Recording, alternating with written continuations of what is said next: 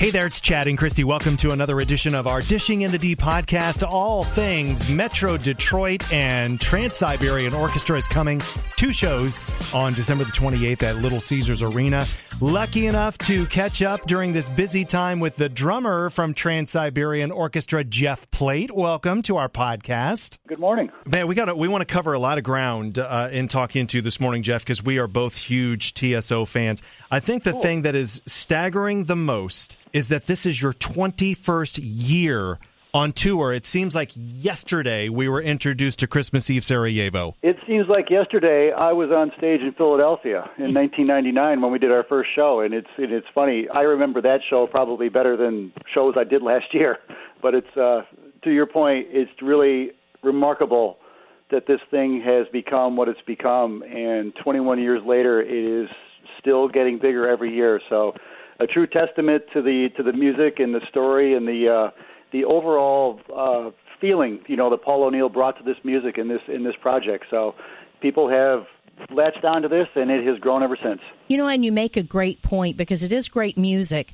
But there's that story there, and people do connect when you have a story to tell, and that curiosity factor of where the story came from and where the story's going. Yeah, Christmas Eve and Other Stories was when the album was released. Well, first of all, Christmas Eve Sarajevo 1224 uh, was a hit song, and that literally came out of left field for us. We were in the band Savatage when that song was released and became a hit. Uh, Paul then formed the Trans Siberian Orchestra, but the but the first record that we released, Christmas Eve and Other Stories, Paul's story and his lyrics and these songs just connected with so many people on so many different levels that's the reason we performed that tour for 12 years straight. And you know, here it is. Here it is again. Eight years later, the the music, the story, the lyrics, everything is still as strong and as important. But now the production, the staging, everything that we've developed over the years has just progressed so much over the past eight years or so. It's it's going to be great to bring the story back out with the with the new production and the new show. And you know what I think is great is when you listen to with our generation when you think of Christmas music. I mean, I remember my parents putting on you know the Bing Crosbys and the Frank Sinatras and Nat King Coles and all of that classic stuff yep. that we still love uh, and still you know rings true. But then boom, here comes Trans Siberian Orchestra, and that you can segue from White Christmas into Christmas Eve Sarajevo mm-hmm. right back to the Christmas song, yeah. and it just goes together so seamless. And you would never have thought in a million years that would happen. Uh, that that we would you know to a to a new generation now to our kids all they're ever mm-hmm. going to know when it comes to Christmas music is that yours is a part of it. Yeah, well, I started out as a rock DJ many, many moons ago, and it's so funny because when one of your songs comes on, our daughter will say, Okay, quiet, crank it up. Here's mom's song. and there's nothing wrong with that. Merry Christmas. Exactly. Now, uh, there's one specific part of that song, and I don't want to just focus on that song because your catalog is amazing, and I do want to talk about a couple of others. But obviously, with Christmas Eve Sarajevo and you being the drummer, and I'm a drummer, uh, you appreciate those riffs, those fills, you know, those things that as a drummer you're like, uh, and we all think, of course, of "In the Air Tonight" as being the the, the best ever. But I mean, with Christmas Eve Sarajevo, when those drums kick in, the dun dun dun dun dun, dun I mean, and where where was that in the process of putting that song together? Did you say, "Hey, listen, I've got this drum riff, you've got to hear it," or mm-hmm. did that come middle later? How did that all work out together? Paul O'Neill was working on this song. He was working on this with uh, his uh, uh, co-writer and producer Bob Kinkel, uh, also Jon Oliva from Savatage. They had the basis of that song uh, pretty well mapped out by the time it, it, it came to me. So their focus was mainly we want the melody to stand out. The drums are tribal, the drums are really powerful, but we're going to kind of tuck them in the back a little bit. So they were they were clever enough to to put this you know this heavy metal tribal drum track in there, but also make it so it wasn't overpowering the song. Um, here again, you know, it's just one of those things when you start playing that song, and I'm sitting there in the drum stool looking at the people in the audience, their heads start bobbing, they mm-hmm. get a mm-hmm. smile on their face, and it is it's infectious. So that the music and the groove, the whole thing is a total package just really, really gets to people, and and it's awesome. It is the song that has driven this whole project for all these years, and uh, hey, you know, it's uh, at the time that we were putting it together. You know, some of us were scratching our heads, wondering, you know, what is Paul, what's Paul thinking here? Mm-hmm. Right. And all these years later, it's like he was genius. It's like, Yeah. my God, who who would ever would have thought that this would that one song would do this? But uh, here, here we are, 21 years later, and uh, like I said, it's still getting bigger every year.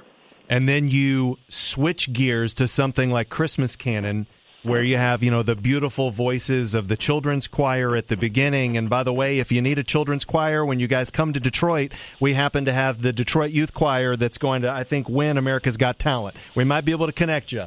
Wow. Yeah, let's make a phone call. Let's see what we can do. Uh, do you have a particular favorite? And I know that this is hard to ask like any parent. You know, who's your favorite kid? Um, but but when you guys are performing in concert, is there a particular song of yours that touches you in a in a unique way? Well, Christmas Eve Sarajevo really is that song because it just affects the entire arena. You know, you just feel the energy amp right up. And we play the song in the in the story context of the show. We also play the song as our reprise. Not to give any secrets away, but you've probably seen us before. Um, your audience, I mean. But it's it's every time we get into that song, the audience just lights up. So, you know, every year we we bring in something new to the set list. And last year we did a song called Tracers with some unbelievably over the top production, uh, lighting, cranes, things moving all over the arena, and that was just a thrill to p- perform every night because, you know, I'm watching the show too. So for me, I've got a very good seat to just sit there and kind of see what's going on and watch the people react to it. But you know, honestly, every song is really, really very important to the show, and, and they all have a real impact. And it's a spectacle. I mean, you mentioned uh, that there's something going on all the time for those people that haven't seen a Trans Siberian Orchestra show. Uh, it needs an arena. I mean, you you really have to have that big space because you fill the space. we don't only fill the stage, we fill the whole room. I mean, Yeah. front to back, and that was, you know, that was something that Paul, in his uh, in his brilliant insanity, you know, every year he would drive our our management team and production staff crazy because he just wanted more and more and more, and eventually we got just about as much as we can put into an arena and, and move from city to city, but. He he just imagined back in the day of having production on the stage, production at the back of the arena. He mm-hmm. wanted every seat in the house to be a great seat for the show.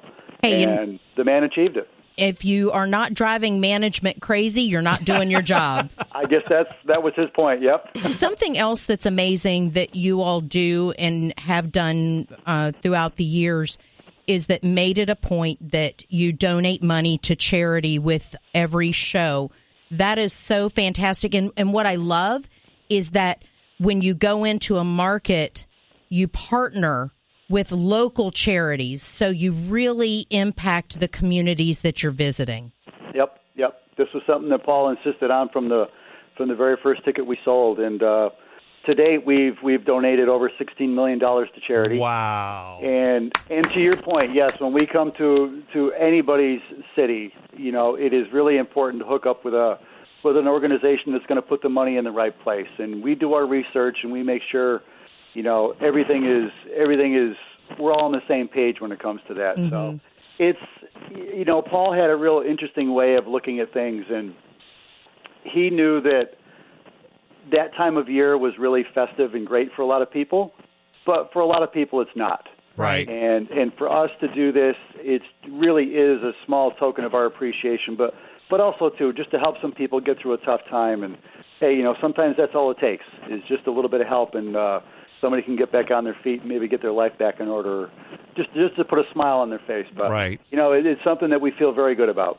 We actually had American Idol auditions here this week in Detroit, and I think one of my favorite quotes was uh, a gentleman who did not make it through to the next round, but he was quoted as saying that the reason why he enjoyed the audition experience is because he was around others who believe in the power of what music can do.